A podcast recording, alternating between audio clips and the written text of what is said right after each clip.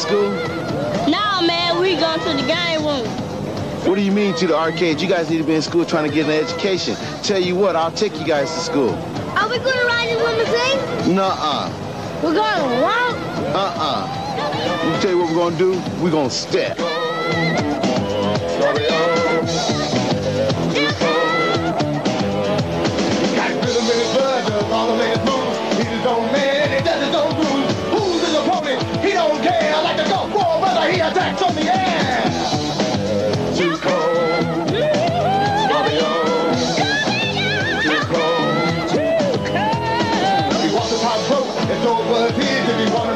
It's you Chewy Will this. Drop kicks, fighting punches in his repertoire.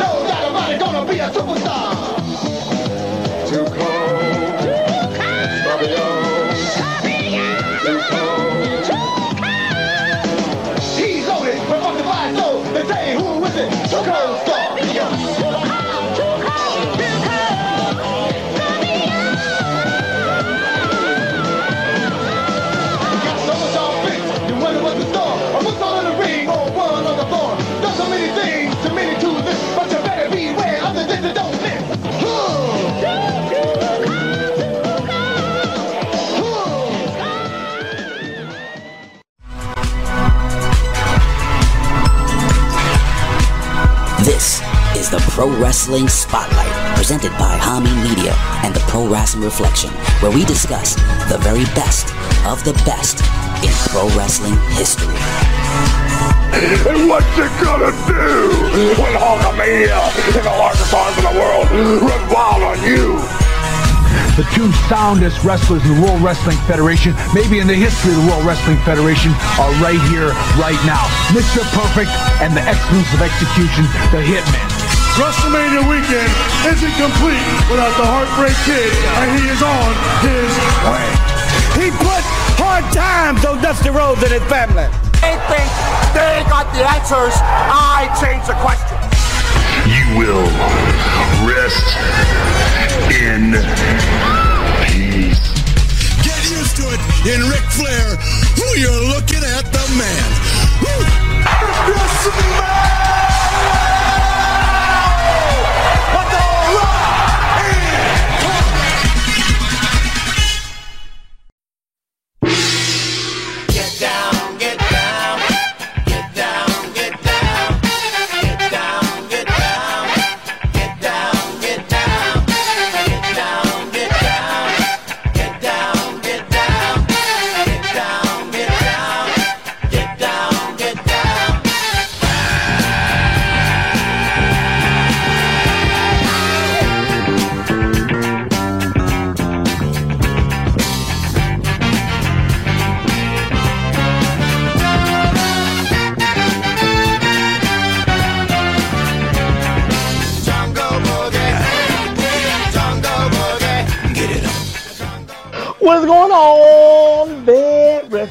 Reflectionites?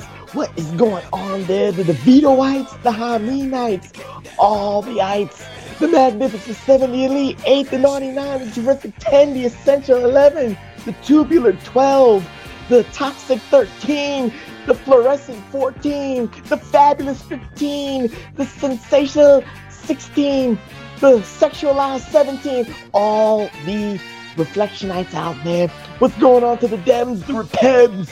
What's going on to the Ukrainites, the Russianites, all the ites in the world? What's going on to the Hermaphrodites? What's going on to the Irites? The, the Israelites? But okay, I'm going on a harangue. It's okay, it's okay.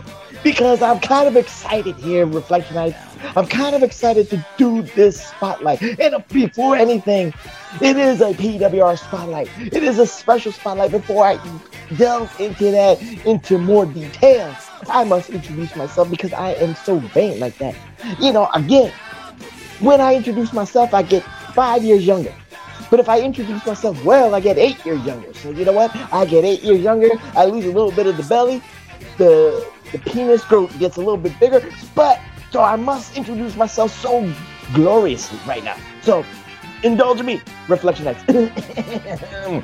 I am the most charismatic one. I am the most effervescent one. I am the most stupendous one. But most importantly, I am the most glorious one. Shit, it grew. The only objective man in the IWC, YWC, PWC punditry, the only objective man in this political spectrum. You're a friend of mine, the Professor Chabel Cruz. And I'm not here alone, no, no, no, no, no. Because when I introduce this man, he gets eight years younger, the pot belly gets slimmer, and he grows a couple inches in, in his you know what. But neither here nor there. He is your friend and mine, Dr. Dum doing its own, Mr. Wonderful. Tommy Wonder, how are you doing, my friend? And you're gyrating a action figure right now. So, I always want to add a Miz figure to my collection. He's unsung, he's underrated. He, I don't know if he's untapped potential. He's two-time Grand Slam champion, right? So, um, I opened basics, and so I saw this figure on eBay for six dollars, and it was six dollars and thirty-six cents shipped. Well, when I got it home, I found out. You know why it was only six dollars? Why was this $6? arm? This arm is a basic. This arm is this nonsense. It's a Flex Force figure, and the Mhm. legs bend like this, but they don't bend anywhere else. It's, but this is good gear. This is this is a good look, Miz, right here. That's So- that that looks like Mania when he fought Cena, or at least that year. Right. Well, it's where he lost to Bobby Lashley too, when he Oh, won the belt and then lost to Lashley like a day later or whatever. Okay, the, Um, the, pand- the pandemic Miz. Yeah, uh, Okay. because there's a two pack of that, and I don't want to pay twenty three ninety nine for the two pack when I already got Bobby Lashley. I don't need two Bobby Lashley's. I got a whole wall of shit over here where I got two of people, and I don't want to be Mhm. like my buddy Sean in Canada and sell stuff when I get new stuff. But I'm gonna have no choice, man. There's limited space. But today, my buddy Chris Valentino and his wife are on a long trek across the United States. They're Canadian. Um, And he stops at all the toy stores he runs. He's in Wyoming right now. And he found a Cody Rhodes Funko Pop, which I got this Funko Pop that I didn't even know existed until last week. And now I Mhm. own it. That's Utrid. Um, and he found Cody Rhodes. So I went to Walmart today and I found this guy. You found an MJF. Walmart exclusive. Mm, Boom, boom, boom. Kiss the ring. Nice. But they him and your favorite wrestler, Wardlow. Every every favorite wrestler you you you name for me is not my favorite wrestler, but neither here nor there. Roman. But Roman. but but anyway, this is not an unboxing. This is not a revealing episode here for the Reflectionites for the for the twelve that ride or die for us. We are doing a special PWR spotlight. And what makes this special is because of the two words we say all the time here for the many years on this podcast. And TW, what are those two special words? Untapped potential. Absolutely Five correct. syllables. Right, and a- absolutely correct. And it was apropos because I've called this man the most underrated, the most, uh, I'm not going to say misused, but you know, he is the effervescence of untapped potential. His full potential was realized in one organization, in my humble opinion, maybe two if you count Japan, but I will say ECW. He was recognized there. The other places, not so much, but you saw a glimpse of, you know, what could have been. And I am talking about one of my favorites from the 90s, one of my favorites of all time. He is on my number one. I've always, I've had these discussions with TW. I've had discussions with the executive producer extraordinaire where we always said untapped potential. I've always had him number one on my list. Two cold Scorpio. So before anything, before we get into the logistics, before I even say his government name and all that stuff, I just want to say this, TW, because again, this man epitomizes untapped potential. And what's what's so great about Two Cold Scorpio, not even anything, because I know that you have stories about Two Cold Scorpio, just like you kind of sprinkled in on the last episode of the PWR podcast. I just want to say this. For all the stuff in 2023, for all the stuff that's happened maybe in the last 20 years with the evolution of pro wrestling, hybrid style wrestling, you know, wrestlers that are all pomp and circumstance, but forget about the psychology. Two Cold Scorpio, in my humble opinion, maybe you might have a different take on this. Maybe you know when people say that wrestling is an artwork, you know, the it's the beauty of the artwork of wrestling. When he did it in the '90s, it was so fluid. It was so beautiful. It didn't feel like rushed. It didn't feel like oh he was doing like 15 hurricanranas. He was, he was doing. He was not getting his shit in. It made sense. It was fluid. It was beautiful. It made if you were sitting in the Omni in the 90s to watch a Two Cold Scorpio match, if you were sitting in the 90s in ECW watching a Two Cold Scorpio match, Reflectionites, you'll know what I know. You'll see what I saw. It was just fluid. It was just beautiful. So what say you, TW, about Two Cold Scorpio? Because again, he's one of the reasons from where we were with him in the 90s, the evolution of wrestling. You know, again, I'm not going to say bigger, stronger, but faster, more fluid, more athletic. He's one of the main reasons why. He uh so funny, I forgot to mention this last week when we were talking about doing this show. He's the one he's the first name, as we called him in the locker room, uh, Mhm. that I asked to watch my show or match, and he did. We were the first match that night. He was the last match uh, against Sabu. Uh, I also, for one night only, wrestled as the Dream Date Tommy Wonder because my wrestling name was Too Hot Tommy Wonder, and I didn't want him to think that I was stealing his shit. So instead, I didn't even ask him. I just went up. I said, "Hey, tonight I'm Dream Date Tommy Wonder, not Too Hot Tommy Wonder," because I didn't want him to think it was any way, shape, or form disrespectful to him. But I have a question for you. While I was watching it, and I always thought he had a different name, right? He, he like Too Cold Scorpio. It almost like, I guess it's like growing up in the hood, like when people had nicknames. But for wrestling, it was like there's no alliteration. It was just whatever. But do you think, or maybe you know, Scorpio Sky names himself Scorpio Sky because he was a fan of Too Cold Scorpio? It would be it would behoove Scorpio Sky to at least pay homage. Because I was Calavera. Cortez, and everyone thought because around here Ricky Cortez was a big deal in the uh, Dusty Road Chic days. I didn't even know who he was. So when I Mhm. met the guy, I just played it off like, yeah, yeah, heck yeah, man, Michigan, whatever. I wanted to use a name when they made me use a last name. I wanted some heritage. I, I didn't say all that, but I went with it when other people said it.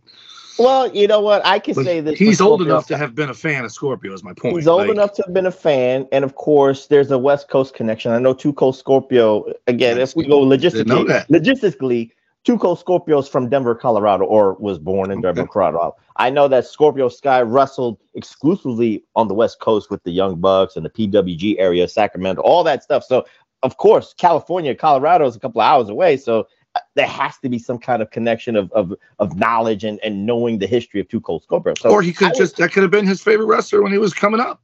who knows? It could have Like, look how much look how much Johnny Gargano I mean, you're asking me the variation of Scorpio's name, right? I mean, it Yeah, could have been I'm T wondering. I O O. don't- It could have been the number two, or it could have just been Scorpio. I remember from for one kind of like timeline. I don't know if it was WWE who did that did this. They just called him Scorpio because they just wanted to hype, you know, shorten it down. But again, neither here nor there. Go ahead. can't be WWE because he flashed funk for a minute, and I think he went back to ECW after that. No, you did, but I, I remember that WWE, you know, kind of put the kibosh on the funk gimmick. But we'll get into Yeah. that later.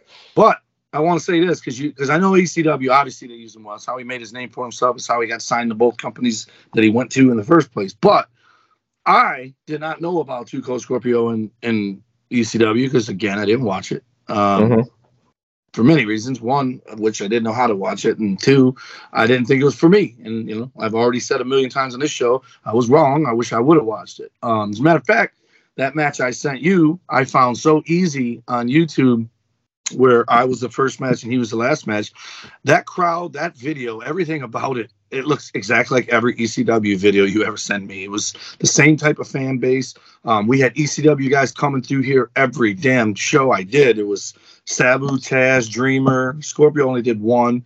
Um, Mick Mhm. Foley actually didn't meet until Ohio, but these guys all came through here. I'm pretty sure Sandman came through once or twice, but Paulie was here often because he was either here with Taz, here with Sabu, here with Dreamer. But Scott and him were friends. So I don't know if Scott's the reason he came here or if that's how they became friends. But anyway, I digress. But WCW is where I became a fan of his, and I was a big fan of his. And he, it's funny because every time I can't not see it. It's gonna sound like I'm ribbing him, but it's Mhm. every time I see him, just his face. He reminds me when Martin was Roscoe on the Martin Lawrence show, and I can't Oh unsee it because he reminds me of Martin, which is probably why when I first saw him, because because of the ears and the, hair and, and the flat top. Yeah, hmm because he doesn't really look like Martin, but the, the Mhm. look, like that late '80s, early '90s look. And Mhm. so, one of my all-time favorite shows of all time is Martin, and so I just immediately liked him. And and, and you know, you try to, I don't know what the word is, uh, not justify or or uh, defend because I don't know if it needs defending, especially because he's done worse things. And it wouldn't be the first time someone tried to bring a 70s gimmick to a, a 90s wrestling. But when I Mhm. watch Flash Funk, I think to myself, ah, like, of course, what popped through my head, you couldn't do that today unless it was his idea, right? Which you never know. No, that was one- Vince's idea. No, no, for sure, right? hmm Because he did it again with with uh, Funkasaurus, whatever Right. but you could tell, like especially the match you had me watch, Vince was all in on it. Like Vince, he didn't do it to mock him. He did it because he would, and we know he loves his sisters now, so he watched them come by with him too, and they were both a couple of hotties. But Mhm. I take my hat off to him because, like I always say, they give you lemons, make lemonade. He really didn't do much more. He did all them dance moves and stuff in WCW. He just didn't have the pimp outfit. That's the thing that's kind of like, ouch, you know. Mhm. But there were people in the 70s dressing like that that were not pimps. I just don't understand why so many people go back to that gimmick. Like leave the 70s dead. It was a horrible time to be in. It's a horrible time to bring back bring back neon pink and green 80s shit. Don't bring back bell bottoms and goldfish you don't in your you don't shoe. like you don't like Dolomite. You don't like Huggy Bear. No, That's I like the shit. I don't like the fashion I'm talking about. I don't Oh. mind the sh- stuff that you watch. I don't hate Mhm. the Bee Gees. I just don't want to look at people dressed like that. It's it was a horror. Like the '80s had some suspicious fashions. All right, there's no doubt about it.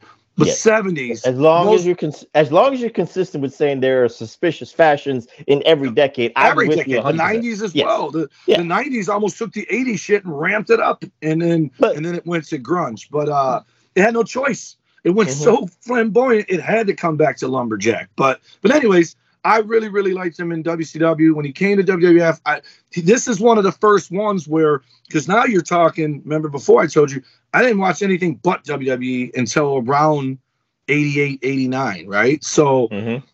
I didn't know when people got new names. I didn't know. And then the people that I did know when they came in didn't get a new name. Terry Funk was still Terry Funk. Ric Flair was still Ric Flair. But F- Flash Funk, I never forget. I was like, that's fucking terrible. like, what's what's wrong with Scor- Two Cold Scorpio? But again, Flash Funk, alliteration. And I will say this in that match, I think Vince McMahon had big plans for him. For whatever reason, it didn't last long. He was gone quick. But I think I, that I will get into that Okay. timeline and I will explain certain But things he- that happened to him. He had a fan in him in Vince McMahon. I absolutely believe that. I believe he loved his work ethic, and I think he had big plans for him and Shawn Michaels because he kept mentioning Shawn Michaels and the move sets and all that kind of Mhm. stuff, and they would have had a banger if those two would have been main event matches.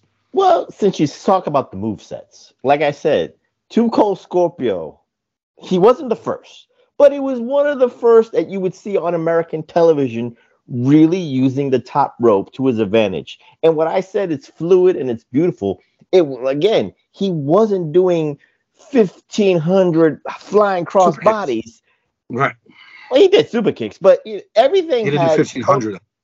everything had purpose. Everything was thought out, well thought out, well planned. So TW, before we even get into the timeline of his career, why don't we talk about from what you saw, even in that match with Sabu a little bit, but I don't you don't even have to say who won or lost. It's not about that. I just want to get into his match styling per se, because again, he's one of the first.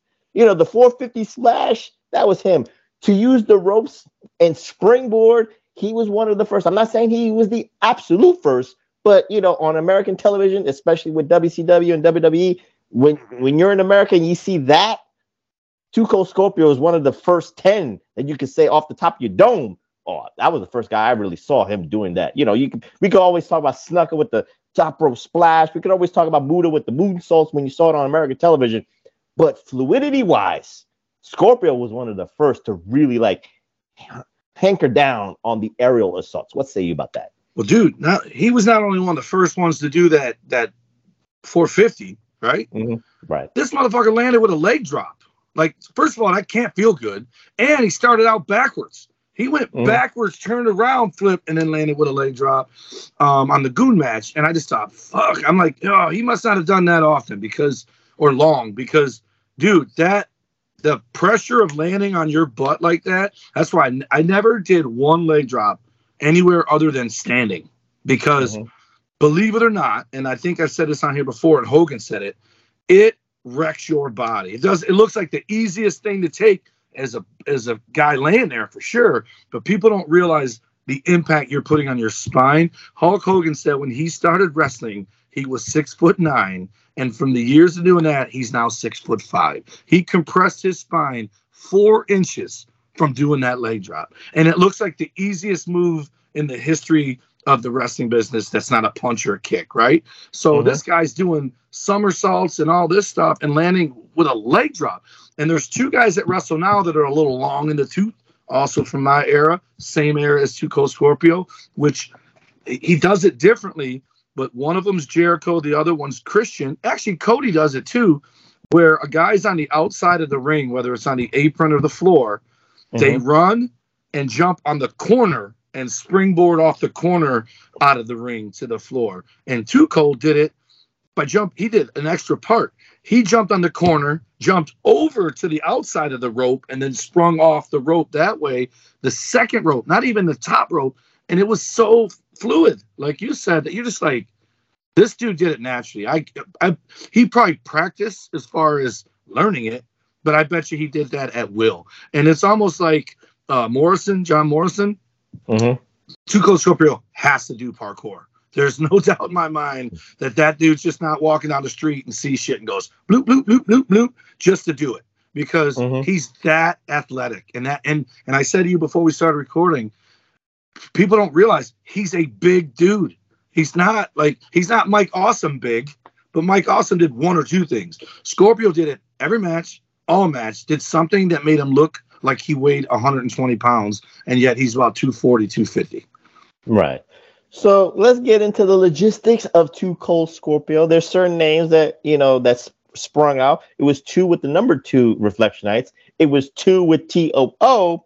He also had the Flash Funk, like we talked about. He was also known as Flying Scorpio. He was also known as Scorpio. And in Japan, he was known as the Black Wazuma. So again, I'm just going to give you some names right there. But his government name, Reflectionites, is Charles Bernard Scaggs, if you did not know that. Born in October 25th, 1965, from Denver, Colorado. And again, what, what the funny thing, TW, again, we'll, we'll talk about his chronology in the 90s, you could say, is you even said it, he's he's stocky, but he's almost six foot. He's like 5'11, maybe six foot, maybe 6'1. 235 to maybe 245 pounds in a day and age in 2023 where like 50 guys are like five foot eight weighing 185 pounds and are on, and are on monday night raw and aew and all this stuff and all the other indie promotions two cold scorpio with what he did he, he looked like a badass. Let's say before we even get into this? I mean he wasn't 185 pounds. He was 235 to maybe 245 pounds doing the beautiful shit. So listen, you know, I always got to bring it to modern day. Someone who I thought was a monster, who I thought was massive, who I thought would be like this guy would be better suited in WWE than than AEW.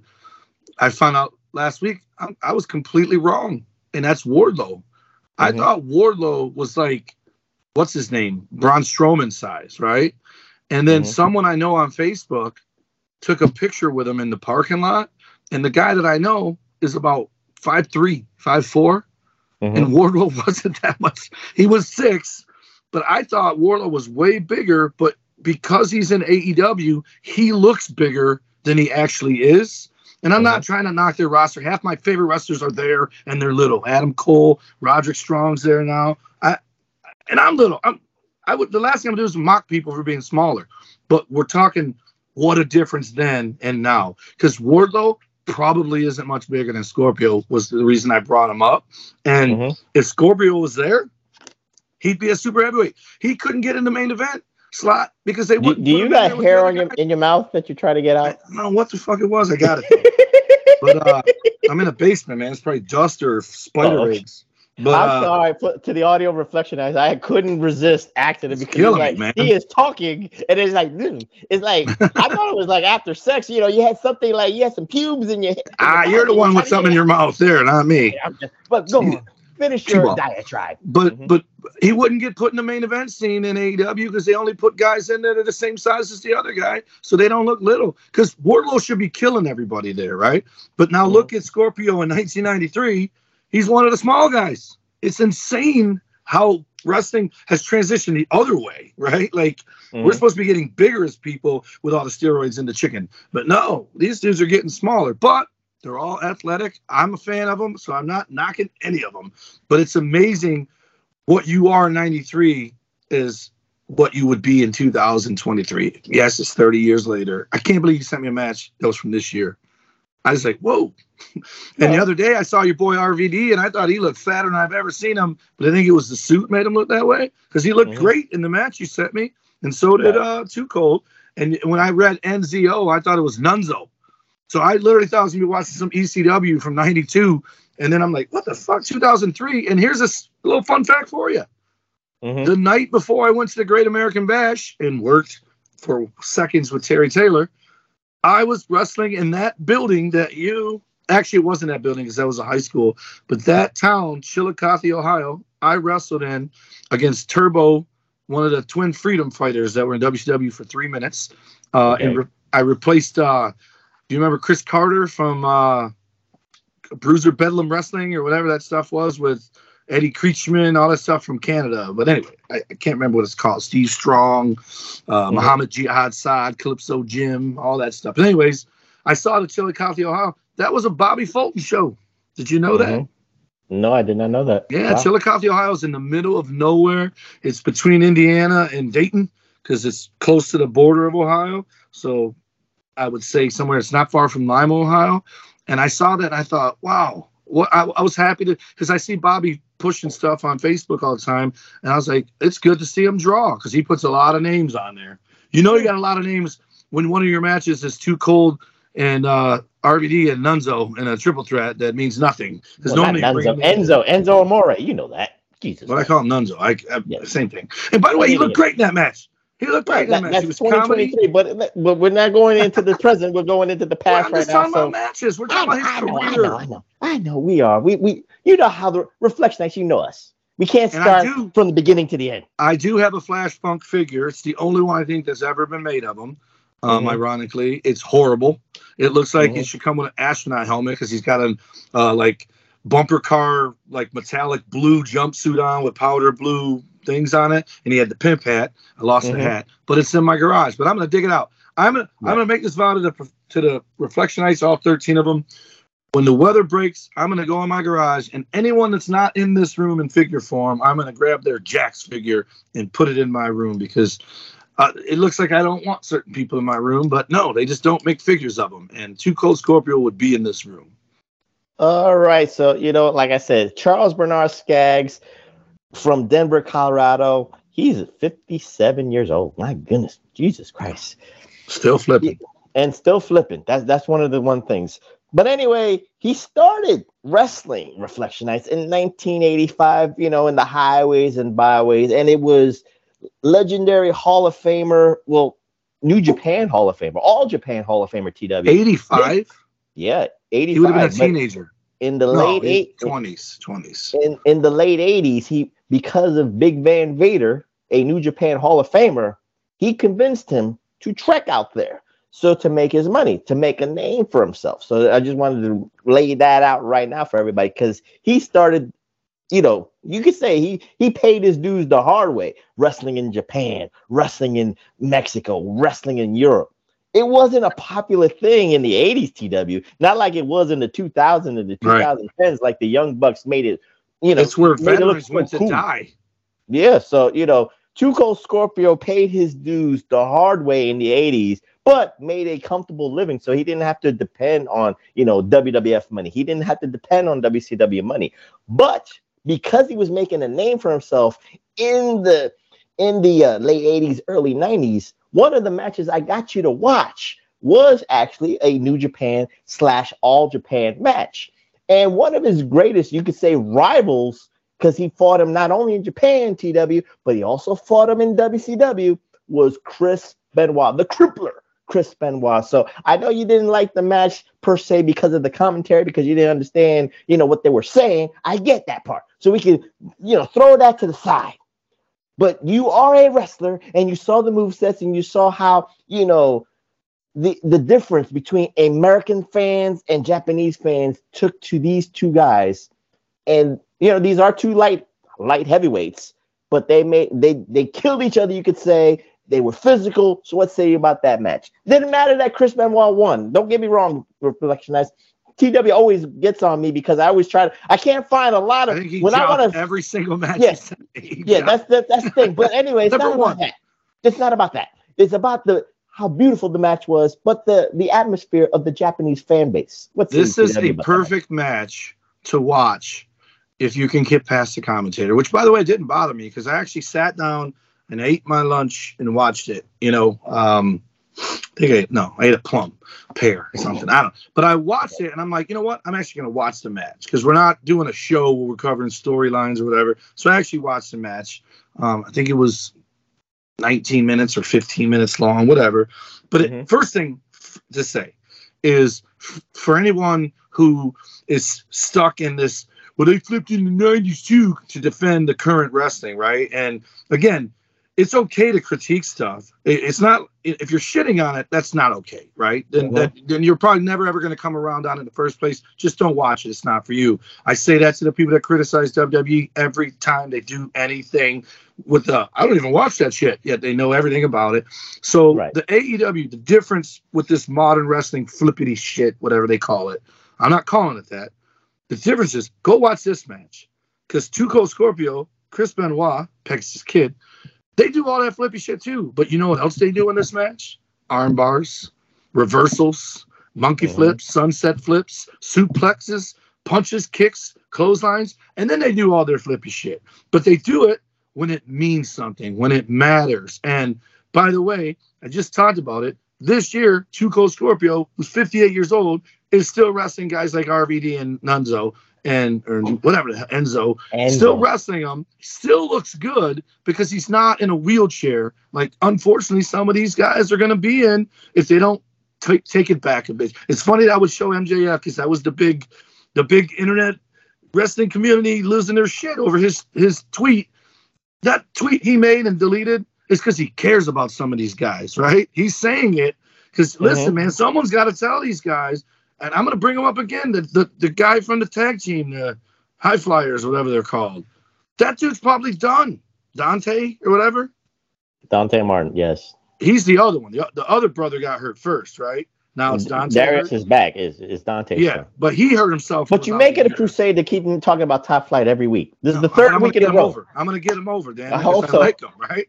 But Mhm. but but look what he did, and and he wasn't even doing the move. He took the move and he hurt himself because of what risk they took doing it, right?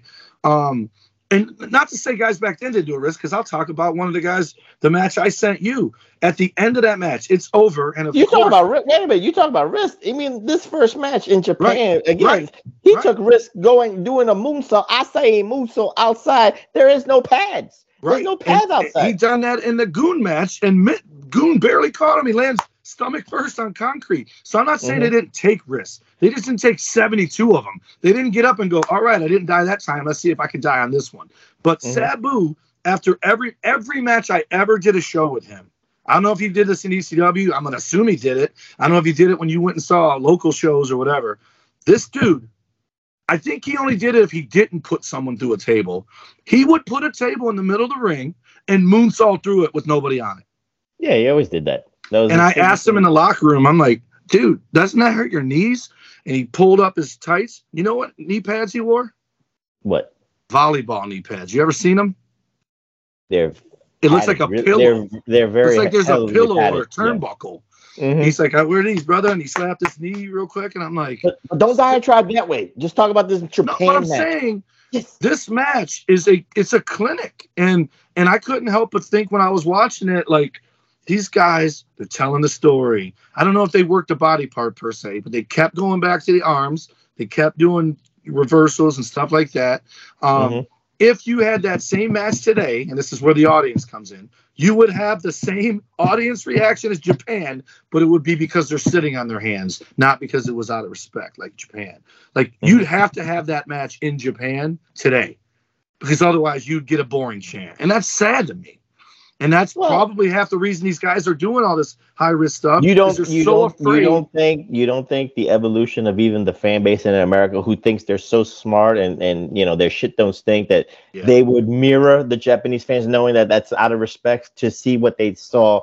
It would have to be two guys match. they absolutely loved who could do no wrong. If it was Mhm. just two guys, like th- these guys aren't the main event. That's my point. They're just two guys on the card. The main Mhm. event is probably But they got a. But they got a rep and they got a name, Right. so we're not trying to discount what No, they no, no, their but I'm saying- in Japan. Kenny Omega versus John Moxley. You could do it. You Mhm. couldn't do it. Jungle Boy versus Sammy Guevara. They, someone which First of all, they're both polarizing guys, so half the crowd's going to chant boring no matter what because they hate Mhm. one or the other, right? Okay. Um, but I have a question for you. And like you think of things like I never ask a lot of questions in the locker room because you were just told not to. Nowadays you can fucking full on interview a motherfucker, get an autograph, and then see him at the next show. But back Mhm. then you couldn't. And I wonder, Two Cold Scorpio versus Chris Benoit, when they saw that on the on the call sheet, do you think they were relieved because they were wrestling a guy that spoke English? Or do you think they're like, damn it, I came here to wrestle the best, which would still be them, right? But I wonder if there was relief in wrestling someone that A, you're probably familiar with, and B, you can communicate with. Because that's half the half the horror stories I hear uh, when guys I knew would go to Japan is, dude, you just wrestle. You just gotta look for shit. And if you don't catch what he's trying to do, like duck a clothesline, you're getting your nose broke because they I, can't I can talk. an- I think I think I can answer this because Two Cold Scorpio because he started his career in Japan. So what do you do when you you know when you venture to a new country? You got to learn the language. some So- some words at least. Yeah, you got to learn some words at least. And Benoit was venturing there. So you when you go to Mexico and you go to Japan, you got to at least get a sense of the language. So this way Right. you can actually communicate. So Yeah. if you're going to make that commitment going overseas, you better you you there was no like uh, tablet. There was no app to like translate from my English Well, they, they to that probably have language. translators in the back because you get Yeah. assigned different people with you when you go there. But do you know that in Mexico they work the opposite side? Mhm. Like in the states, you work the left arm. In Mexico, Yeah. you work the right arm. It's And mirror, Hulk it's the Hogan- mirror image. It's the mirror Right. image. And Hulk Hogan is the only guy in America who did the fucking suplex on the other side. Everyone Mhm. else did it the same way. Hogan did it the Mexican way. Not on purpose, just how he did it. Well, that that's the culture. But anyway, it was a great match. You could say reflection Oh, because Elton John died today. did he? I just got an alert on my screen, but they said Elwin John. I think that's a typo. Well, you know what? If if Elton John died, then Wow, uh, rest rest in peace.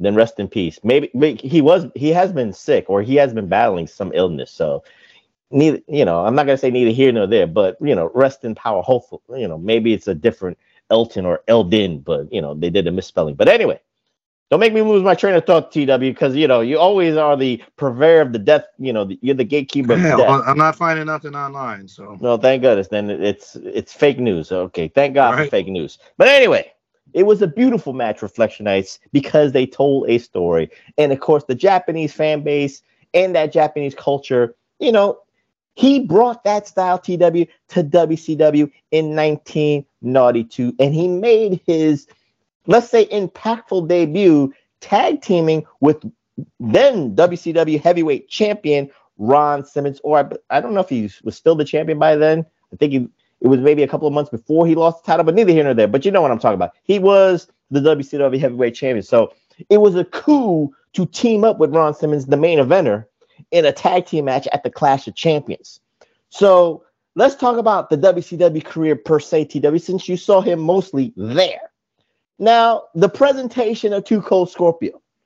You got to remember he had the he had one of the funkiest uh, theme songs for WCW purposes. Everybody, here comes Cold Scorpio. They got the Gospel Girl. They got you know they got he had the the funkettes you could say before they were even called funkettes. They were doing this the two steps and all that stuff. So the presentation was there. It was kind of like I don't want to say brick house brown brick house brownish TW, but you know where bringing I'm going that back this? up. No, no, no, no. I'm not. I'm not using anything, but you know where I'm going with the the flashy presentation, especially for the southern audience. But you know, people can relate to that. It was kind of brick house esque, just to a degree. But in comparison to the brick house, he was more athletic than brick house, and again, he was more stocky than brick house. And again, come you know, coming in debuting with the WCW heavyweight champion, he is already a mid carder slash main eventer to that highest Got the degree. rub. He got the rub. Challenge for the NWA heavyweight title against Barry Windham at one of the Clash of Champions came up short. But then here's where I got a little it got a little bit funky with politics. I don't know. And Cold Scorpio has said this in like uh, kayfabe interviews. He doesn't he doesn't like Ric Flair. He doesn't like the Na- Nature Boy. He actually know that. he actually thinks that Ric Flair sabotaged his career. So it makes sense in my conspiracy theory, Reflectionites, and I, this is just my own. I'm not saying that TW might uh might co-sign on this, but maybe I might convince him. But it might have been a rib for Two Cold Scorpio to team up with a virgin, and that virgin's name was Marcus Alexander Bagwell. He wasn't Buff Bagwell, so you know he had to carry a kid and of course, it's not a. It was not as. It was not unsuccessful. TW. They were former, I think, two-time WCW Tag Team Champions. But you get where I'm going with the conspiracy theory. He could have been a Sandbag. He went from being with the champion to being with the rookie. Right. He could have been the U.S. champion. He could have been multiple-time television champion. He was. He was fighting for those titles, but he always came up short. So what say you about Two Cold Scorpio in WCW? Mo- I mean, I just see. It's funny because you said it before we recorded. Like it's this 30 years ago. This is it's rusty memories, right? But Mhm. I thought enough of them that I was a fan then. I thought enough of them that I'm still a fan now, and that I was disappointed in the name change in WWE. I was disappointed how quickly he was gone.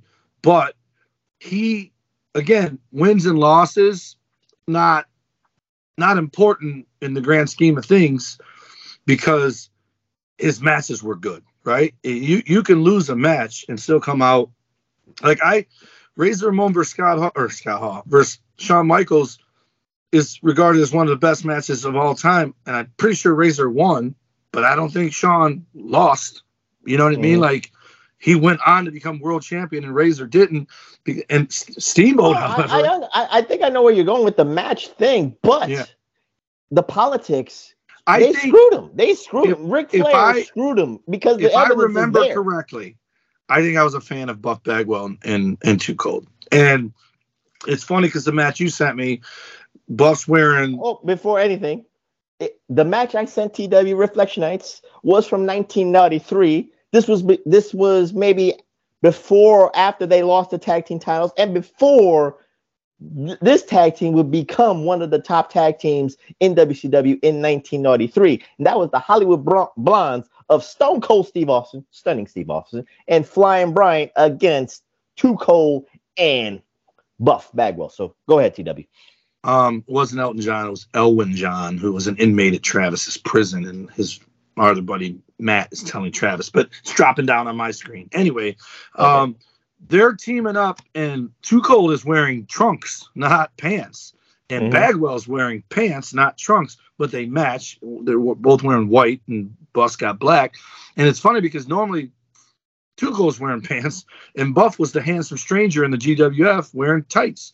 And then Mhm. I, I do want to talk about this match because, in the theme of the untapped potential, um, this match has a guy that WCW completely floundered and a guy that WWF completely floundered.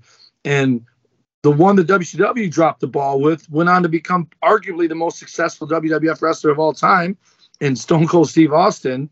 And then Too Cold, who was kind of something to WCW, goes to WWF and they do nothing with him. And it's like, it's Mhm. the, it's like, wow, what a difference! Two guys in the same boat, but one of them they turn into gold, and the other one is there for a cup of coffee. And I just thought, man, but this is so early in the Hollywood Blondes run that Pillman's wearing the the Bengals tights and Austin's Mhm. wearing blue and black.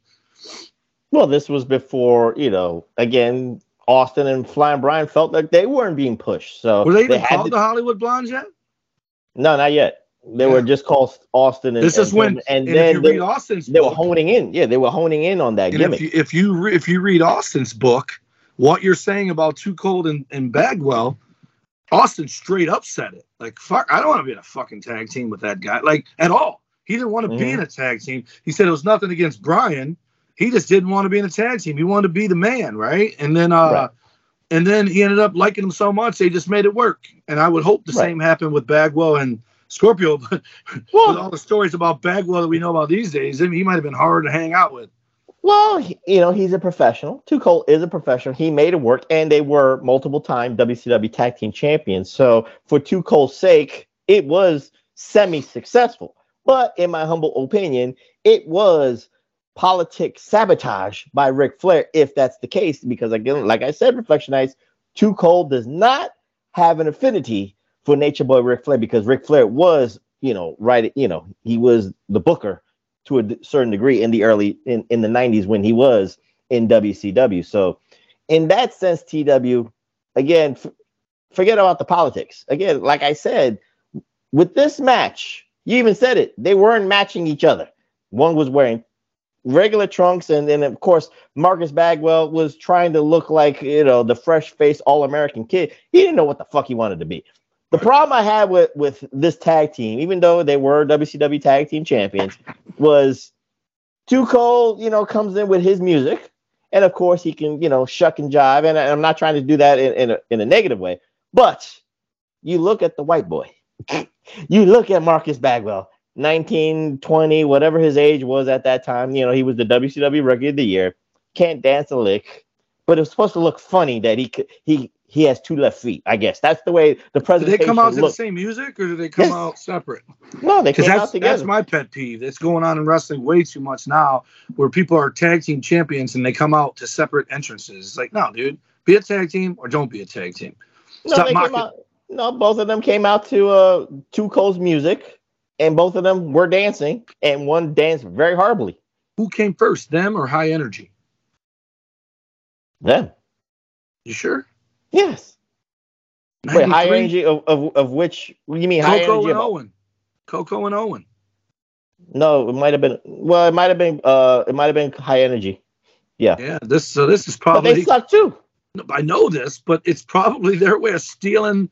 We need a team like that. Every everything someone's stealing from That's someone. not a that's not a good steal. That's a bad steal. At least that that at least both Koko and and Owen had a rep. Marcus had no rep. He was being like It was a handsome given- stranger, man. No, no, no, no. He it was white privilege. I'm gonna say this reflection. It was white privilege. He was gifted to be, you know, for a black man like Two Cold Scorpio to carry his ass, and he, you know, got he got free money. That was white privilege. That's all I'm gonna say. But anyway, let's say about this match here, TW, with the Hollywood Blondes. Again, Well, like you ma- said, Stone Cold wasn't happy to be in the tag team situation, but he made it work. This match was actually a good match per se. And of course, the Hollywood Blondes, you know, uh, with the fuckery Reflectionites, they did win. So what say you? So this isn't going to add to it because this is this is looking at it through the eyes of a wrestler. Okay. Absolutely, 100%. I believe Austin was supposed to come off the second rope and hit Bagwell for that finish. Mhm. And when he got in the ring, he looked, he was too far away. So instead of going towards the turnbuckle, he stopped and it just dropped an axe handle to his stomach while he had the perfect plex on uh, Pillman. and then Pillman got a three count. You you never see someone win a, win a match for something like that. Like if it's not a title belt or a boot or something where he's hitting him while he's pinning a guy, but he just literally did this to his stomach and It- it's- won. It's funny you say that. So let me ask you this question from a from a wrestler slash booker sense. When you see that kind of fuck up, because who gets the blame? Do you blame Austin? Because again, You blame Bagwell. Oh, you blame Bagwell because He gave he the fisherman he- he doesn't- too far away. he you don't blame you don't blame the other people like directing them better. You know how If like maybe Bill you Watts or maybe like Dusty might say, end, if you watch Mhm. the end, Austin gets in the ring and he's going to climb on the rope, sees how far away they are. He's too close to one turnbuckle for Austin to use that one. So Mhm. he's going to the nearest one, sees he's too far and he says, screw it, runs and just drops a double axe handle, and then Bagwell gets pinned by Pillman. But if he would have came out the second rope, it would have looked more lethal. It would have Mhm. looked more like, okay, he knocked the wind out of him. But to just drop it on him, that's Austin covering for Bagwell's bad ring. Uh, you ever hear ring general? That they know where Mhm. they're at in the ring? Yeah, Buff Right. wasn't that yet. oh, He was not buff yet, and he was not a ring general because he didn't know where the hell he was. He did it too Look, too far I'm, away. I'm glad that even you said that, that Buff would get, you know, maybe chastised maybe in the back by Dusty or Bill Watts, who Like, was you're running. too far away, man. You gotta you gotta be somewhere where he can reach you. And, and I know Bill Watts, if he was still running WCW at this time, I'm I'm not sure if he was on under probation. He probably would have like fined him. He would find uh, Buff Bagwell some money. You're like, Yeah. you're getting you're getting a fifty dollar fine for fucking up that finish or whatever the case may be. Because it made him look bad. It made him look like they just you might as well get beat by a finisher standing in the middle of the ring if you're gonna get beat by a double axe handle to the stomach.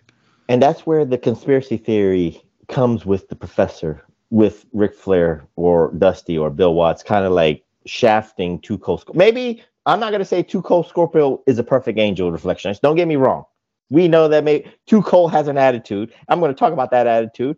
Two Cold had a little, little the cocaine problem, which was paramount to the WWF story. But I'll talk about Ah. that a little bit later. Which you already, I already heard the ah, so you understand why he. I know I didn't know. I oh, he left prematurely, but he was released in 1994 from WCW Reflectionites. But released still- or contract came up.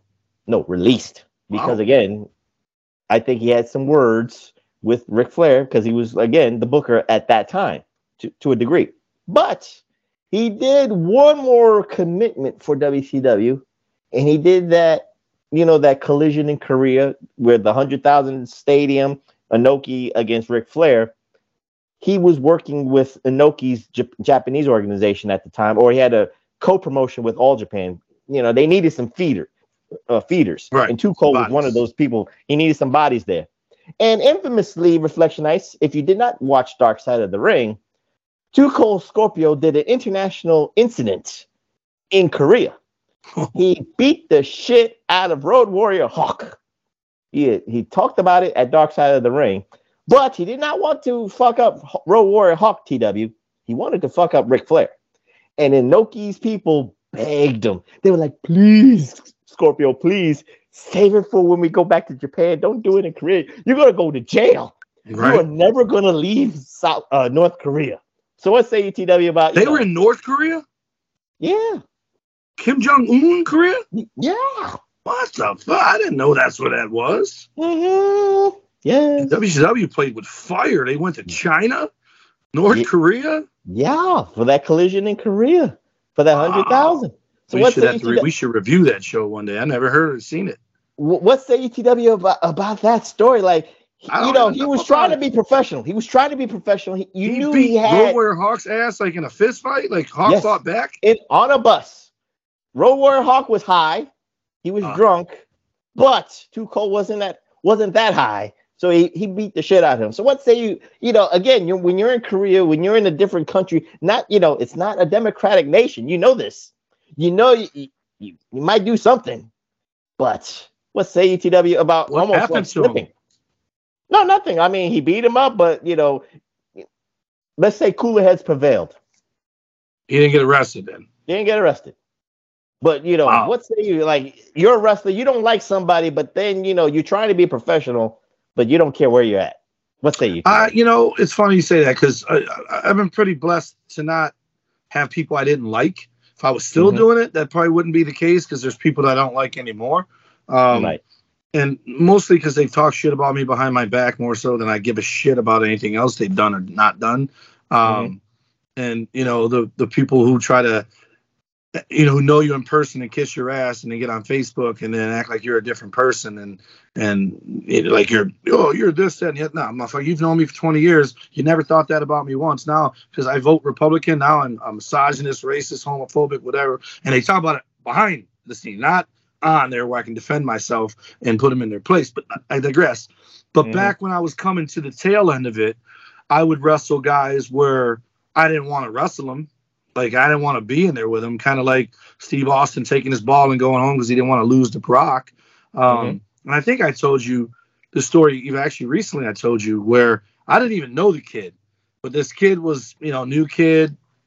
You know he's coming up and he was a lot like me when I was coming up. Like tried to be a pretty boy. I know looking at this, you wouldn't think that, but back then I was a little bit more of a pretty boy. And when I lost the heavyweight title in June, we'll say, and in July they had the light heavyweight title tournament, and I lost in the first round to this kid who was on his third match, and mm-hmm. everybody was pissed off about it. And I just went in the ring. And I beat his ass for 14 and a half minutes. And then I had him roll me up in a small package when I body slammed him. You, you gave him a receipt, and then you know. and you I told the kid the entire time I was beating his ass, I cut him off. Everything he tried to do, I stop him and I do something else. I think I took a couple bumps for him, but I said to him, "Kid, this ain't about you." And then when he beat me, the entire fucking venue, because I'd been wrestling there for three, four, five years, Mm-hmm. fucking booed. Like it was almost the Hogan NWO throw things in the ring. They people were stunned, and I was a good guy. So I Mhm. couldn't even be like, screw you to make them hate me. And I got in the back and I never wrestled for them guys again. And everybody in the back was like, what the fuck? Like no one knew. And they, and because I guess You gotta- to you me, gotta make I never made a big deal about it in Right. the back. I just Mhm. went out there and ate that kid alive and then, you know, lost. And so, uh, if, if I had to wrestle someone I didn't like, I think I'd be able to do it, but I think you'd be waiting for them to, to take a liberty and then they're Mhm. taking it back. I think I talked about this before. One of my favorite moments in the history of wrestling was Mankind versus Shawn Michaels at In Your House, where Michaels gets so mad at him, he just starts beating the shit out of him in the corner. And then in the middle of it, they go right back to working spots. And I'm like, Mhm. that's that's that's money right there. Because Foley just took it. He didn't swing back. And then they got the train back on the tracks after Sean vented and beat the shit out of him. And then I've never gone back and watched it, but there's another story where Bulldog was wrestling Vader. And uh, and this is around that time, 93 or whatever. Remember, I think I told you this before. There was only like four guys that would wrestle Vader. Everyone else said, I'm not working them. It was Sting, Mhm.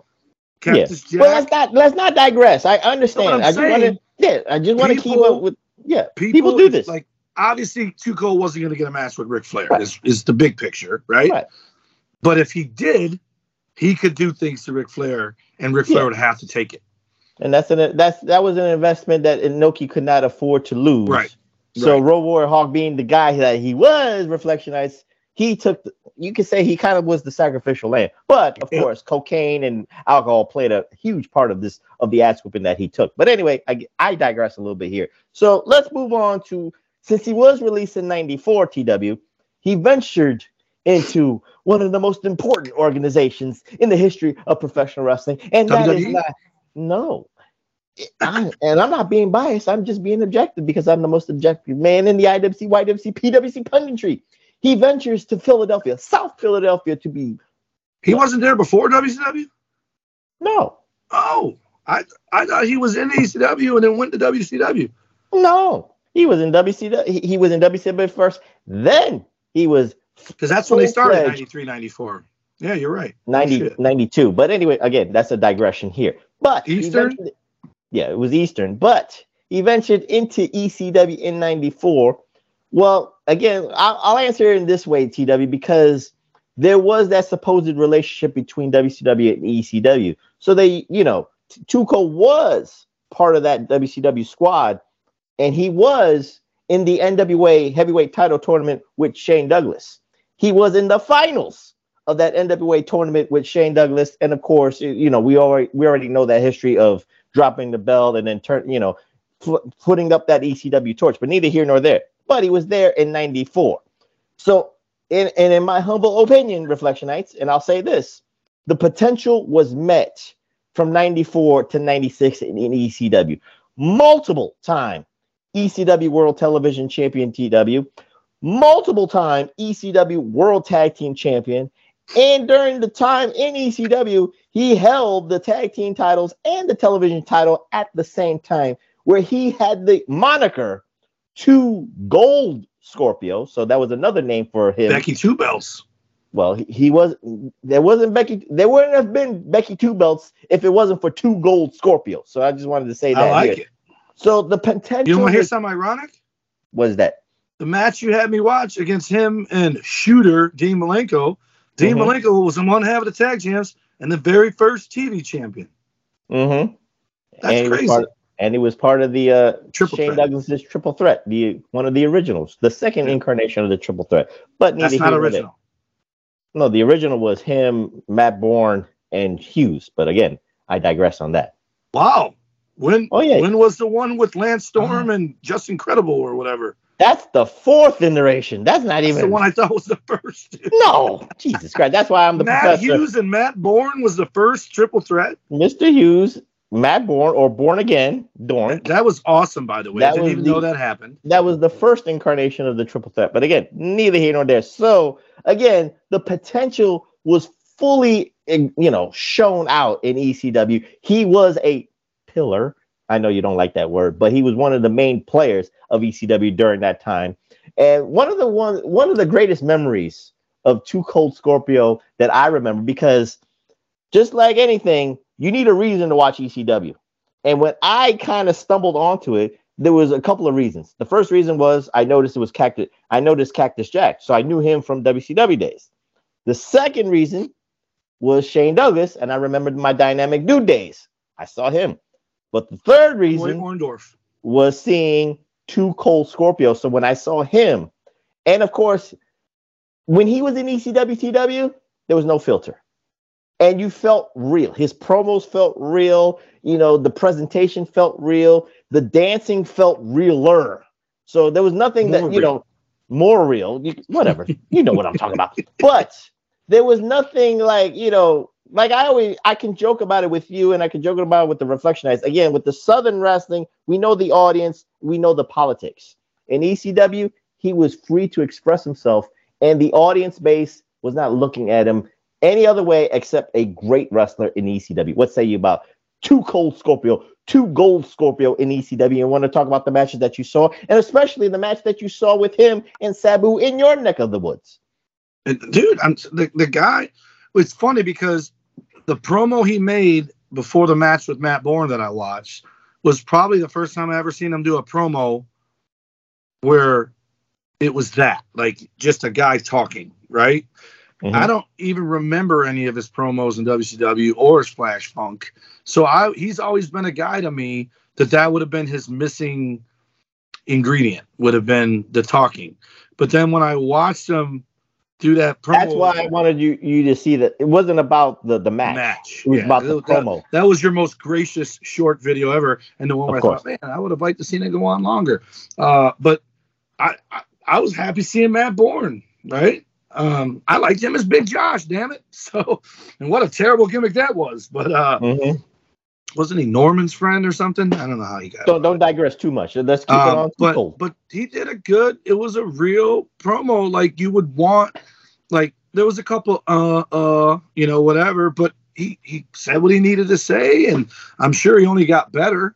And Mhm. I just, you know, again, I think, again, my my my thoughts on ECW from what I was being shown in the aftermaths was thumbtacks and chairs and tables and Dudley Boys and Sabu and Taz and all, and it was just not my cup of tea. But now that I've watched so much of it with you, I would have absolutely been all in on Shane Douglas. I would have been all in on um, RVD. I would have been all in on Two Cold. It- and he was a babyface, right? In ECW? Yeah. He was both. He was both babyface Right. and heel.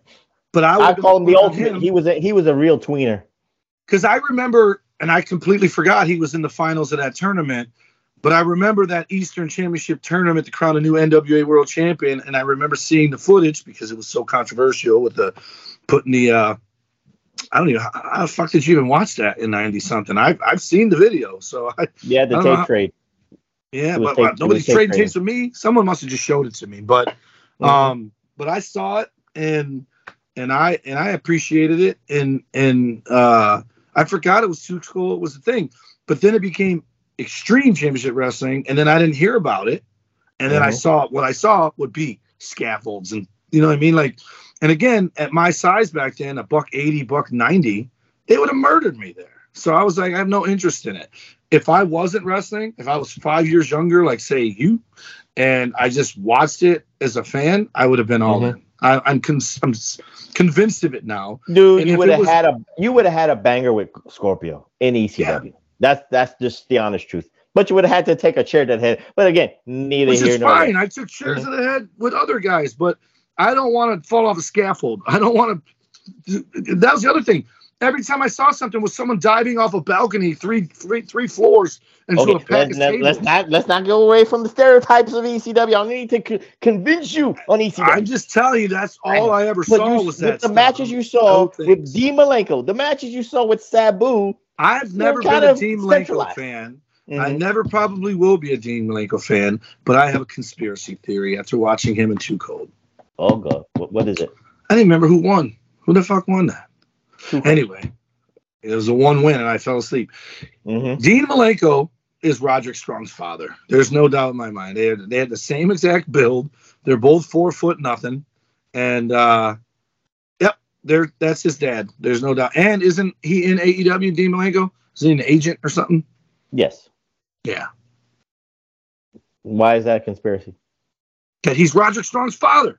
No, man. His father is Boris Malenko, man. That's Dean's dad. You're right. So Dean now is Roderick, Strong Roderick is. Roderick is, is Roderick Malenko. Now you're saying that? Yes, I don't see it in the chins. I don't see it his in the mother. He took his Yeah. mother's looks and his dad's build. Jesus Christ, TW. What is wrong with you, man? I tell you what, I wouldn't want to look like Dean Malenko. you see, you see, Reflectionites. He, he kind of, you know, when they move away from NXT and when they move away from WWE, you see these little pot shots that my man No. TW takes. No, no, no, no, no, no, no, no. Oh, yeah, yeah, yeah, I yes, just told Travis yesterday, as Mhm. much as I hate to admit it, Roderick Strong is it better off in AEW than he would be. He will be. The ceiling is there's still a ceiling, make no mistake, but the Mhm. ceiling is going to be higher than it would be if he left NXT and went to main roster. Like I'm anxious to see where JD Magana McDonagh ends up because I love that dude and I can't imagine he does well on Raw. Right. I just wanted to say one thing. At least with Scorpio and Malenko, they made the television. Well, of course, there was not that many titles in ECW. It was the heavyweight, the television, and the tag team titles per se. FTR, But FTW.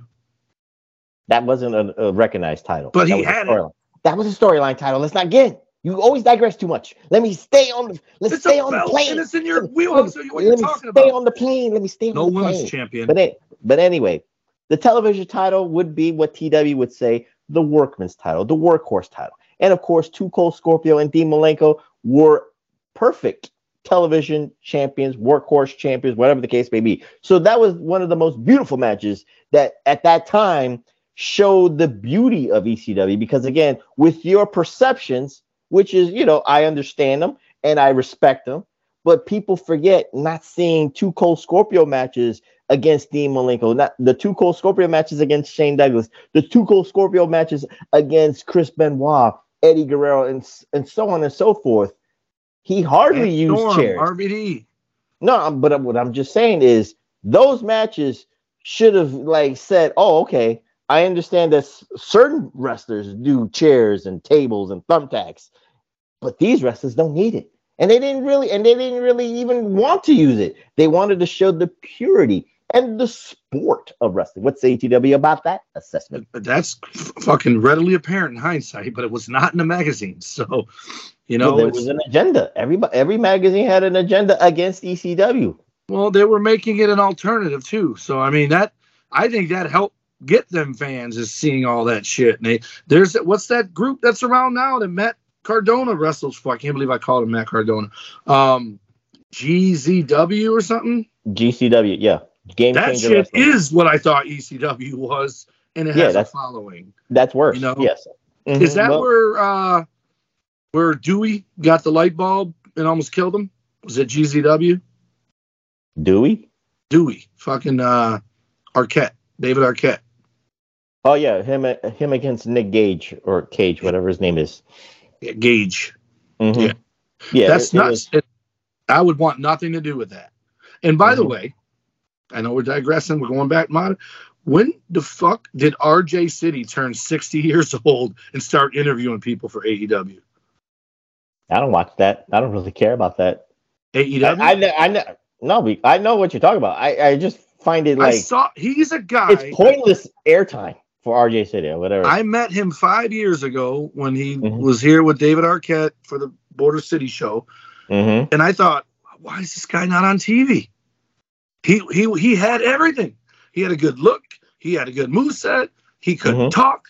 And then I finally see him the other day when I was watching three weeks worth of AEW, and I'm like, oh shit, RJ City's there. And then he got beat up in two seconds.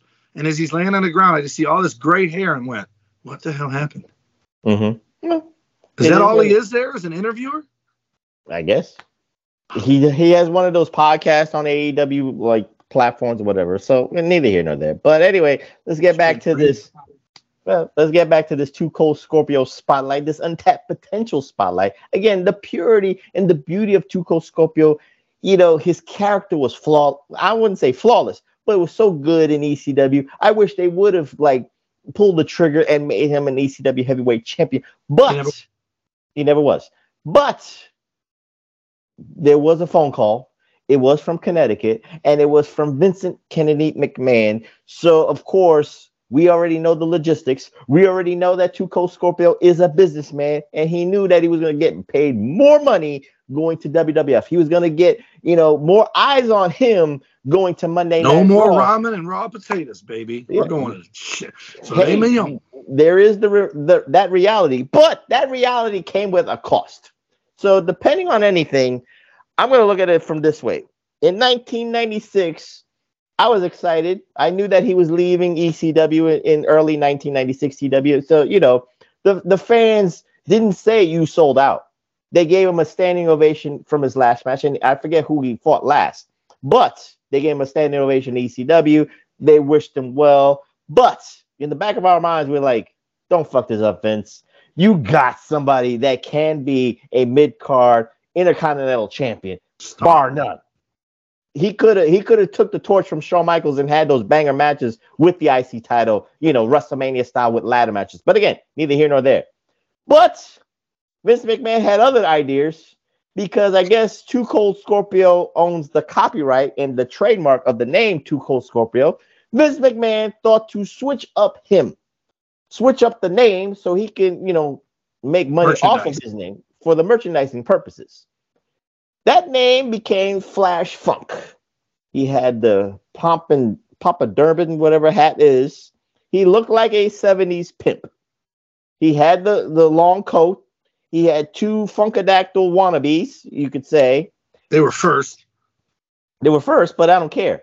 That's that's that shows you why I didn't really care about the gimmick. Once I saw them, once I saw them, once I saw him come down that ramp with the Funkettes and that god awful music, Flash, ah, the fans didn't like it. And, be, and you know why? I I could tell the fans were so like disgusted because that that fan base was the ECW fan base. That fan base was the Monday Night War fan base where we were trying to watch all of that stuff. And if you was really, you know, if it was tape trading or just knowing who he was in ECW, we knew that shit couldn't fly. We barely got, you know, that man, you know, and I'll digress a little bit. When Cactus Jack went to e, went to WWE as mankind, we were like, what the fuck is this? But the character He made it work. He made it work. Flash Funk, he try as he might, he couldn't make Flash Funk work because we couldn't accept it. So what's AETW? Again, now you see your man as Flash Funk not as Scorpio, not as Two Gold Scorpio, not as Two Cold Scorpio, but Flash Funk. Immediately didn't like it. I'm like, what the fuck? But then he took his shit and then he wrestled in a horrible fucking like Elvis Presley fucking disco fucking jumpsuit. But he still wrestled like he did. He still did all the stuff. So I was like, you know what? Beggars can't be choosers. I'm I'm just gonna cheer for him. And I I started wrestling by then. So, you know, matter of fact, that was after I already met him. Mm-hmm. So yeah, I was happy for him on one hand, very disappointed in that name, man. I I just remember thinking, why, why? And it, I know now as a grown up, a grown grown ass man, I know first of all they're not all going to be hits. Uh, the ringmaster Steve Austin. Uh, second of all, I get it. You want ownership of the product and all that. Um, he ain't the first guy to do it. Won't be the last. Um, I like that more and more guys get to keep their name in both promotions. I, in a perfect world, that should be how it always is, and it used to be that way. But Mm-hmm. at the same time, I, I've seen it. I've seen guys come to WWE, come out, and the fans had no reaction to them, and they were huge in WCW. And I'm just sitting there thinking, what? How how do you not have a reaction to this guy, right? Like, Mm-hmm. I'll be honest with you, I don't even think I've told you this. And I was still on the fence about this guy. At WrestleMania last year, I had I was so afraid people weren't going to react to Cody being there. But I think the reason it was the safe place to debut was it was fans from everywhere. If it would have Mhm. just been LA fans or wherever the hell it was, you there's a chance they might not that know was who Tex- that guy was is. Texas last. That was Texas last year. Yeah. So, but say it wasn't WrestleMania. Say it was Texas and it was King of the Ring and he debuted. There's Mhm. a chance no one knows who he is if they don't watch both shows. They might remember him from back in the day, but when he comes out looking like the bad guy in Lethal Weapon 1 with the blonde hair, they're Mhm. like, who the hell's this guy? But I think because it was WrestleMania, I, I, I honestly think no matter what, he was getting that reaction. But I'm saying I was afraid that if he came out and didn't get a reaction, it would be like, well, ain't nobody from AEW ever coming here. Because why would you? If they don't know Mhm. Cody, they sure the hell ain't gonna know uh, Frankie Kazarian or you know whoever else would leave and come here. But but yeah, so Flash Funk comes out. They change names because sometimes people don't even know who the person. Marc Mero, that one pissed me off too. But Mm-hmm. it's the opposite. They couldn't call him Johnny Be Bad. But you know what I wanted them to call him? What? Johnny Be Good. Fuck it. You went from Sid Vicious to Sid Justice. You can go from Johnny Be Bad to Johnny Be Good. I hated that he was the wild man Marc Mero. Flash Yeah. Funk and Marc Mero, two guys who I absolutely thought the world of as Johnny Be Bad and Two Cold Scorpio and was Mhm. happy. They're the one and one A of people where I was like, what the fuck's going on here? Like instead of just being happy for them being there, I was mad that they got different names. Curious. in essence, he could beat somebody like the Goon as the match I showed you, so we don't really have to talk about that match. It was basically a squash match. But again, he can't beat Stone Cold Steve Austin. He can't beat The Undertaker. He can't beat Kane. He can't he can't have that. And you can see like the regression fr- from like what Vince maybe like you said like like Vince was high on him, but when Flash Funk didn't get over because again, we couldn't accept it. And again, that fan base was watching all three. And you could tell it's like, why did they do that? They fucked it up. So you could tell the regression. And he you know what it the- almost felt like? what? It's funny you bring up the goon, obviously, because we talked about the match, but it felt like a goon, TL Hopper, uh, Rad Radford. It felt like they took someone we knew and Mhm. gave them a gimmick, but they were still a jobber. Like Right. they're going to beat each other, so they get wins. But when they wrestle everybody else, it was basically an enhanced jobber. Right. And that's what Two Cold became. He became an enhanced jobber with a gimmick of being a 70s pimp named Flash Funk. And then he shortened his name to Scorpio. He was part of the job squad with Al Snow in 98. And then because he was addicted to cocaine, he was addicted, you know, he smoked reefer, you know, daily on, on the tours. He actually got fired, TW, because in 99, if I remember the story he was there three years. yeah, he was there three years. Wow. He he was fired in '99 because during that week they were tour- they were touring in the Colorado Phoenix area. So he had he was he bought tickets for his family, but he no showed to the to the place because he was high. Jim Ross was like, "You need to get help." Right. So do me. So this is the story because Two Cold even said it himself. Do me a favor. If you really are serious to, to want to clean clean up your act, call me at Monday at eight o'clock. I'm just giving you a, a time scenario. Right, right. Two Cold got high on Monday and called him Tuesday at eight o'clock. And Jim Ross had to say, We're gonna have to let you go. That was it. That was the test to see if he was serious enough to want to get help and you know be Wow. off the road. So TW, what say you about that? You bring you buy tickets for your family and you no show to not even to perform in front of your family. I don't think you would ever do that. You would never do that. You, would know what the wanna- internet would do? The internet What? would go, "What a bunch of bullshit! He gets the house built up with his family, and then they didn't even use them." That's what the internet community would have said. Mhm. You ever hear that story about uh, Chris Chelios and the Winter Classic?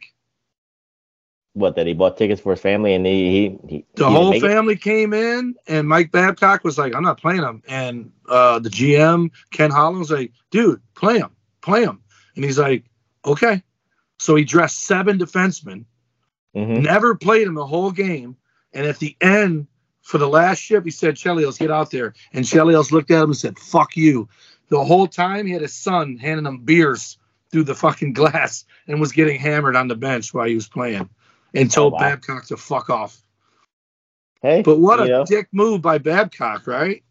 Oh yeah, but this is the opposite. Scorpio dicked himself because of the cocaine, Right, because right, of the right. reefer and all that stuff. So it, it- I kind of found that story. It, it's it's a tragic irony. It's funny now in hindsight because again, That's but that's when you know you need help. When you're not Yeah. excited to wrestle in front of your family because you're out getting high. Yeah. So he he was released from his contract in nineteen Uh, you know where he probably picked up that drug habit? Where? Philadelphia. No, I'm not. I ever tell you about the Raven in the middle of our locker room? dude? I, I already know the ECW locker room stories with Sandman, Raven. No, in our locker room. Oh, what? He just he said, "Hey, if any of you guys want to get high, any street, any city that has a Martin Luther King Drive Boulevard, go there. You'll find drugs." He told Mhm. everyone in our locker room that Oh yeah. because some guy was asking around for drugs, and I'm like, "I'm good." mm-hmm. I'm like, So- uh, if you if you were from around here, you wouldn't go anywhere near our Martin Luther King Drive, at least not at night. Mhm. So let me condense the, the latter part of uh, Two Cold Scorpio's uh, career. After getting released in 1999, he would venture back to South Philadelphia, born and raised. He went back because, of course, Paul Heyman needed bodies. So you Right. know during that time of the financial crisis, but Cold got his money. He was he he ain't gonna mess. You don't mess with Two money. Can't do coke without money. That that's true. What, but what he- dark he- side of the ring was his? Was it him? No, it was, it the, it was ECW? it was it was collision in Korea uh dark Oh. side episode. But he went back to ECW in 1999 and 2000. So you know it was a nostal you could say a nostalgic celebration of Cold Scorpio's. You know he he was there to get people over, but we knew we knew that he would venture between here and of course in Japan, where he would go extensively to Pro Wrestling Noah. You know he he was one of the I'm not gonna say pillars, but he jump started that promotion, TW Pro Wrestling Noah with himself. Was he the And- Black Zombie there? Probably was that that name was you know that that name was more for the J- Japanese audience. So him and Van Vader were in Pro Wrestling Noah, and they were tag te- the GHC tag team champions, and he was a GHC uh, hardcore champion to a degree. So and of course Reflection Reflectionites, he has he's never retired. He's been fighting everywhere. He did Ring of Honor. He does these indie promotions. And TW, the last uh, piece de resistance of a match I showed you was in actually late 2022, early 2023, where he was in a triple threat. That's a celebration in itself. Himself, RVD, and Enzo Amore having a triple threat match. And it doesn't matter who won or lost. It didn't really matter to me. It was just seeing Two Cold Scorpio and RVD still doing what they love to do at their particular. And guess what they did in that match? What did they do? They worked arm bars, they worked reversals, they worked headlocks, they worked takedowns. It was a thing of beauty. The only reason I wanted to kill you when I was watching this match is you sent me some fucking stupid fat kid fan cam video, and then when RVD landed on the floor in front of him, he just had the camera on RVD for five minutes. The whole time Enzo's finally working with Scorpio because everything Hey. Enzo did was comedy until then. Because the, that's a fan. I mean, what's he gonna do? He got distracted. That was his man. Put a regular video camera footage up. Dude, we're talking about high school here, man. What do you expect? So it was big time wrestling. It was Bobby Fulton probably has a video on YouTube of it. Hey, hey, it Do is you even what know. Bobby Fulton is? Of course, the Fantastics. Jesus Christ. Jeez, Don't- easy, don't-. Don't don't insult the professor. Easy, blasphemer. This is this is not a gimmick. This is a lifestyle when I call myself the professor. But anyway, TW, tell the tell the marked cards. And the reason I wanted to show you this match for a different reason, because being 55, 56, 57 years old, you cannot wrestle like a 20 year old, you know, Sammy Guevara. You cannot wrestle like the Young Bucks right now. Two Cold Scorpio can still do a couple of moves here and there, but you know, you can't beat Father Time and you have to change your style. Agree, disagree, have a different take. Yeah, I agree. Uh, however, I believe him and RVD both are doing shit off the top rope still. No, no, I'm not saying that they don't do it, but I Yeah, just no, no, they, they're don't do gonna, it as often. Right. Or he ain't doing no three and a half flips and landing on his leg Mhm. or his ass as a leg drop. But he looked good. I, I thought, you know, he looked older for sure. I, Mhm. Most importantly, I think him and RVD both looked like they were having fun. Um, me personally, I'm not. Obviously, we're all part of the IWC, right? It's just the way Mhm. we're on the internet talking about wrestling. We're part of it, whether we want to be or not. And for the record, and for the 13 people that listen to us, when we say that, we're not talking about everyone. We're talking about the fucking squeaky wheel. We're talking about the fucking handful of idiots that ruin it for everybody else who, like you said, think they're so smart and their shit don't stink or whatever. Um, I, I don't, I, I think he was exonerated. I'm not sure, but I'm not one of these people who wants to hate somebody. So, Enzo, I hate, I hate that no one wants to give this guy a chance. And one of the things I thought was good for Bobby Fulton. Because I bet you at least one or two people said, "You sure you want to book that guy? Yeah, I want to book that guy. Book that guy, right? Mhm. Um, if he murdered somebody, if if he raped somebody, by all means, Bobby Fulton? again- huh? Bobby Fulton? Raped somebody? Enzo, Enzo. Jesus Christ. I just think this guy has a passion for the business. I think he has a knack for it. And Mhm. I, I was happy to see him in there with RVD and Two Cold. And one of the things that he showed me in this match was that he respects those guys because all he did was make him look like a million bucks. He didn't care about anything else. That's the guy that respects the business. So the other guy that I feel that way about is, um, and I've never seen this guy wrestle one time. And no matter what people think, there's there's details matter. Um, and if you're somewhere where something is okay, but it's not okay here, it's not your place to judge. You judge that entire country. You don't judge the person who's doing what you're allowed to do in that country, in my opinion. No matter how Mhm. right or wrong it is to me, Marty Scurll, another guy who seems to have it. Uh, I feel every time I see Seth Rollins, Seth Rollins, I think this guy probably stole this from Marty Scurll. I don't even know that much about Marty, but I know that when I see Seth Rollins, he makes me think of that guy. And so it's it's probably the outlandishness because that's everything I Mhm. ever seen with him was a top hat and feathers and stuff like that. You, you know where you can see Marty Scurll matches? No. Ring of Honor. Good, Back then I'm gonna watch it. I'm gonna watch it. 2017, 2018, he was there. So just giving No, you no, the no, no. heads I up. mean, right now, he this guy can't make a living because someone accused him. well, he of wrestles in. Mexico. That's all he can do. That's all. Good, that's the only good. place Then at least he's making money because I just I think and and the latest one, I don't know the story. I do know that every woman's not telling the truth. I know that, and and and for people to believe the victim, first of all, I got to believe she is a victim for me to believe her, right? And the ones who are victims, I'm 100% in their corner. But there are so many manipulative women in this world who just accuse people, and then everyone believes that you just ruined that guy's life, and he may or may not have done it. And the latest one is the guy who used to be with uh, American Pit Bulls or whatever the hell they were called, where he retired and then he unretired. Oh, Da- like, Richards. Yeah. I'm gonna fight this shit. uh, the dude from that plays Kane, Jonathan Majors, he's going through it right now. Where there's people showing videos. This girl supposedly broke her hand and got a black eye from this dude. Yeah, five minutes later, she's drinking in the bar with that hand that's supposed to be broke. So at least question it. I'm not Mhm. saying he didn't do it, but at least prove it. If you, if you, so Enzo versus uh Scorpio oh, versus. Oh, by, by the way, RVD. Reflectionites this political, no, not political, but this not by political, Ti- social this commentary. rant by this social comment- t- commentary by TW is sponsored by Ultra Right Beer, the only beer that will be straight for you. But anyway, go Yes. ahead, TW. Is that a real thing? What? Ultra right beer? Ultra Right Beer? Yeah, that's a real beer. They're That's going anti that's- anti Bud Light.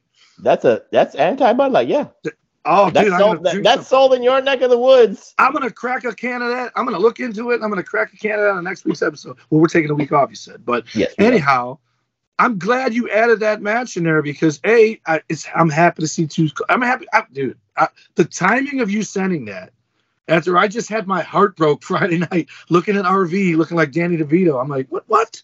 What happened? This guy was just ripped in Impact Wrestling a week ago. What the hell happened? So to see Mhm. that match and to see it was 2023, late 2022, I, I was like, "Phew, all right, He's, he has he hasn't let himself go like I did, but uh, it was cool to see. And, and again, I'm not defending Enzo, right? I know there's many Mhm. people think he's a piece of shit. That's great, but He was he was innocent, but He's anyway, yet to I be understand. convicted of anything. He was exonerated. I think if he was a nicer person, he probably got his job back, but he Mhm. wasn't.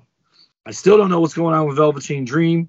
Uh, Okay, let's, let's not go into that social no, no, commentary. I'm just Let's saying, just keep it. I just think I love you, TW, but you you keep you ramble to this No, way. I'm You rambling. I'm ramble to that way. I just want to put a pin in it. I'm again. I'm I'm just saying for the record. I'm not You, defending. put, you don't put a pin. You put people- darts. Uh, not a pin. I want to put a bow on it. I want to wrap it up. okay. Um, I, I'm not defending any one of these guys. I don't know enough Mhm. about any of the situations to say they didn't do it. But what I'm saying is, not one of them's been convicted of anything.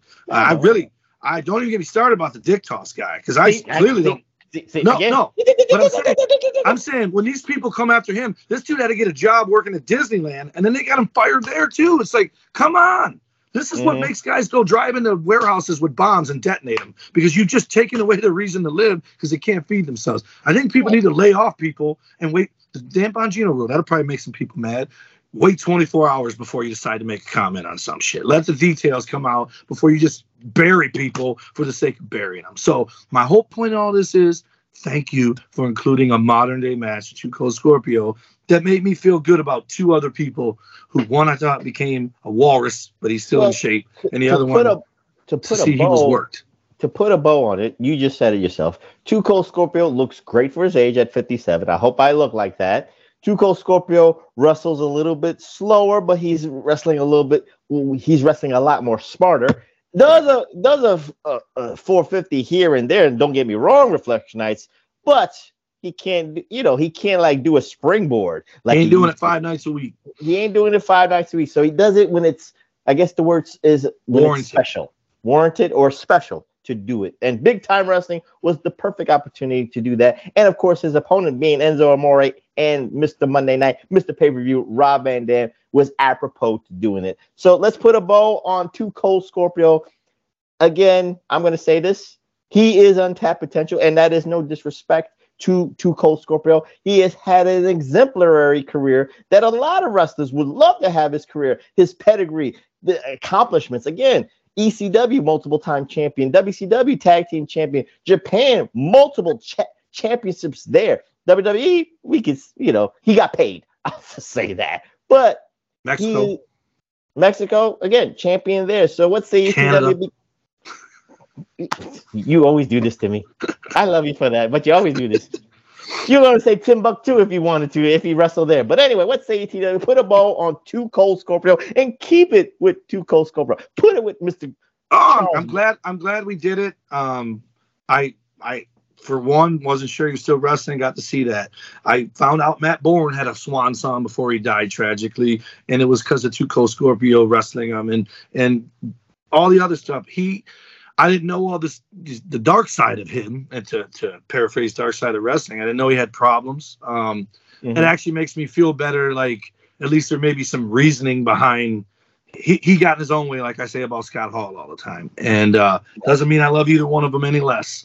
Um, I'm Mhm. glad we did it because you know I thought we were going to do it on someone else. So when you when you pulled his name out, I was like, all right. But I am going to go in my garage. I'm going to find my Flash Funk figure and I'm going to put it in this room somewhere until they make a Two Cold Scorpio Legends figure somehow, some way. I'm going to make it happen. I'm going to write people. Well, tweet tweet Two Cold, tweet WWE, tweet Triple H to see I'm if that's tweet what. Mattel. I'm going to tweet Zack Ryder and his buddy, the other one. I'm going to tweet M, uh, Ringside Collectibles. We're going to make it happen. There's Tweet so many and, people and making uh, wrestling tag tag me right and now. tag TN Couponer and I'll retweet it for you. So you know. All right, With I'll that do that. being said, They're making so many, so many Right. companies are making wrestling figures now. There's no reason not to. Right. With that being said, we close on this PWR Spotlight Untapped Potential addition with Two Cold Scorpio. And because TWC has had a, an exemplary attendance record for the professor, you know, he only took one one week off, you know, when he was running and hiding from Big Ray, but that's neither here nor there. I forgave him.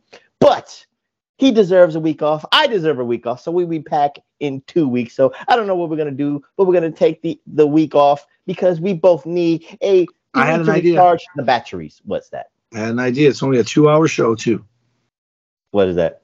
Clash of Champions one. I think we did that. I've never seen it, so how could I have done it? I've seen Flair I think I did that. I did that with Trav Ah, and I did it with Ray. what But- about Collision? Collision in Korea. That's not a two-hour show. That's a two-day. that? That's a that's a two-day show. We it we can condense. Well, I'll think about it. Just that you gave me a suggestion. Maybe my I might do a Clash of Champions one remix with TW since you never saw it. So I'll put that in the in the in the laboratories, TW. So with that being said, give out those socials so we can get out of here and go on our little mini vacation. All right. The Pro Wrestling Coalition Network sponsors us. You can find them at PWC Network at podbean.com, Hami Media Group at podbean.com, Hami Media Group Channel Attitude.com.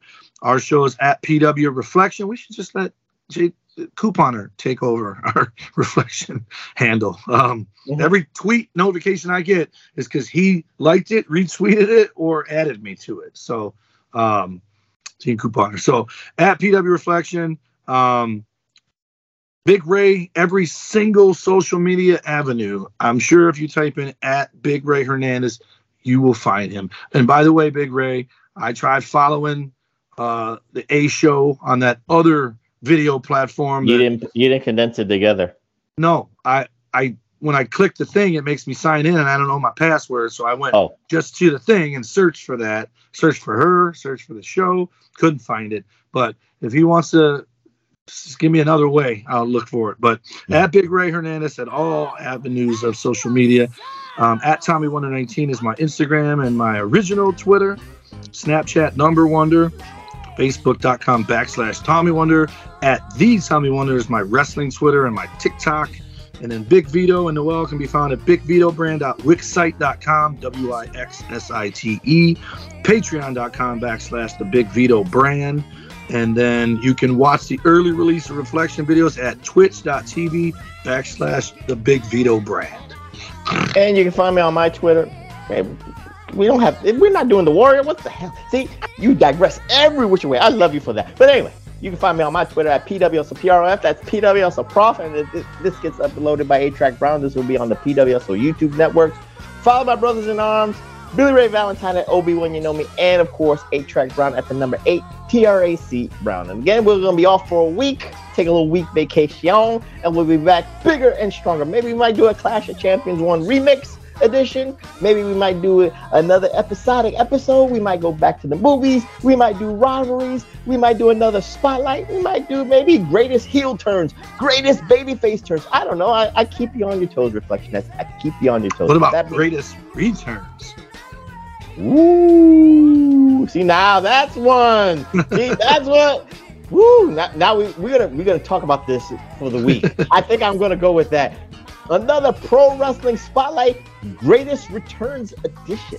Jesus Christ, we already did that. See, TW already did it. He's gonna lead the show. He's gonna host that show. That's gonna be all you. I'm just What gonna you be the. I'm gonna be the co-host. What do you mean You're we gonna- already did it? No, I'm saying you're gonna do it. You're gonna be. You're gonna host it. You two gotta- pop in my head right away. I mean, uh, that's not really much to talk about except for the return. Actually, actually three. But No, no, I- we're gonna do it differently. We're not gonna do a return by one. We're gonna do our greatest memories of returns. Different. oh, like a top five. Yeah, Damn, look at that. there you go. See, I'm thinking with you. But with that being said, I'm the professor. That's Mr. Wonderful, Dr. Freakenstein, Dum Dum doing it. So, yay! Tommy Wonder saying good night, and we'll see you in two weeks with a brand new edition of the PWR podcast here at the Hameen Media Group at podbean.com. Peace. Deuces. You're supposed to dance. You're supposed to I, Super I couldn't Scorpio I dancing. couldn't settle on Two Cold Scorpio or Flash. I didn't know how that one went. You could have you could have sang either one, but anyway,